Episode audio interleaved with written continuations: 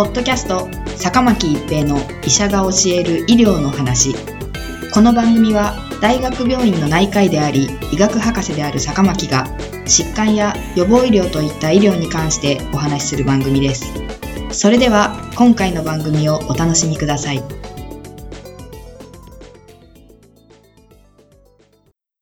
皆さんこんにちは、坂巻一平です。ポッドキャスト、坂巻一平の医者が教える医療の話。今回は新型コロナウイルス変異株とワクチンです。2020年12月に英国で SARS コロナウイルス2変異株に対する注意喚起が行われて間もなく、この変異株の感染は世界に広まりました。この変異株は感染力が1.5倍以上増していると伝えられました。その後、南アフリカやブラジルでもさらなる変異株の報告があり、一度感染した人の再感染はあるのか、ワクチンの効果はあるのか、などの懸念が広がっています。ウイルスが複製すれば変異が生じます。RNA ウイルスの変異速度は通常 DNA ウイルスよりも速いとされています。しかし、多くの RNA ウイルスに比べ、コロナウイルスの変異は少ないと言われています。理由は複製中に発生したエラーの一部を修正する酵素をコードする遺伝子を保有しているからだと言われています。ほとんどの場合、新たに起こった変異の結末は自然選択によって決定されます。ウイルスの複製、電波、免疫系による監視の回避において、他のウイルス株より優位となる変異を得た株の頻度は上昇し、ウイルスの適応度を低下させる変異が起こった株はウイルス集団から排除される傾向があります。自然選択と偶然の相互作用が宿主内で地域社会の中で、また世界の各地域においてウイルスの進化を引き起こしています。SARS コロナウイルス2の疫学について考える際には、ミューテーション、変異、バリアント、変異株、ストレイン、株という用語が使われます。ミューテーション、変異は、ゲノム配列の変化を意味します。配列が異なるゲノムを持つウイルスは、バリアント、変異株と呼ばれますが、遺伝子配列が一つの変異に由来する場合も、多くの変異に由来する場合も、同様にバリアント、変異株と呼ばれます。一般に変異株は株のうち、変異により表現系、すなわち抗原性、電波性、病原性などに明らかな違いが生じているウイルス株を言います。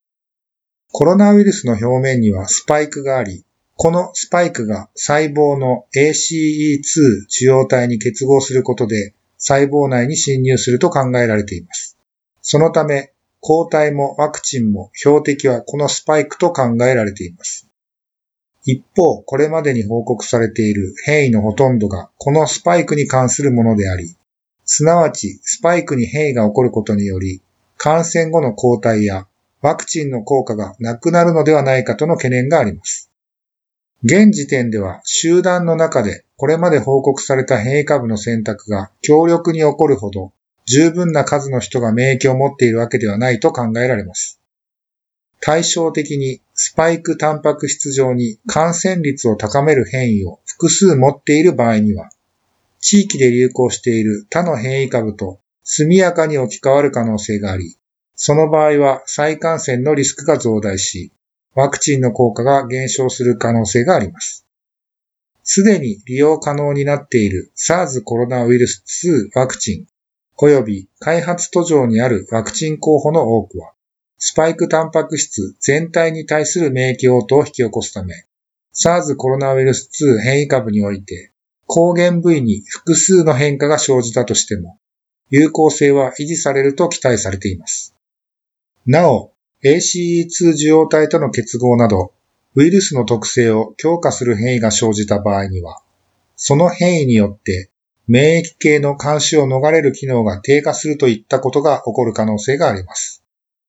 そうしたことを明らかにし、ワクチンの有効性に対するそれらの影響を明らかにするには、SARS コロナウイルス2の進化と宿主の免疫について長期間にわたり大規模に監視する必要があると考えられています。日本においては今後ワクチンがどの程度供給され、全体の接種割合がどの程度になるかもわからず、その期間もはっきりしていません。引き続き3密の回避、マスクの着用、石鹸による手洗い、アルコールによる手指消毒などの感染予防をしっかりすることが重要です。ポッドキャスト、坂巻一平の医者が教える医療の話。今回は新型コロナウイルス変異株とワクチンでした。ありがとうございました。ポッドキャスト、坂巻一平の医者が教える医療の話。今回の番組はいかがでしたか？次回の番組もお楽しみに。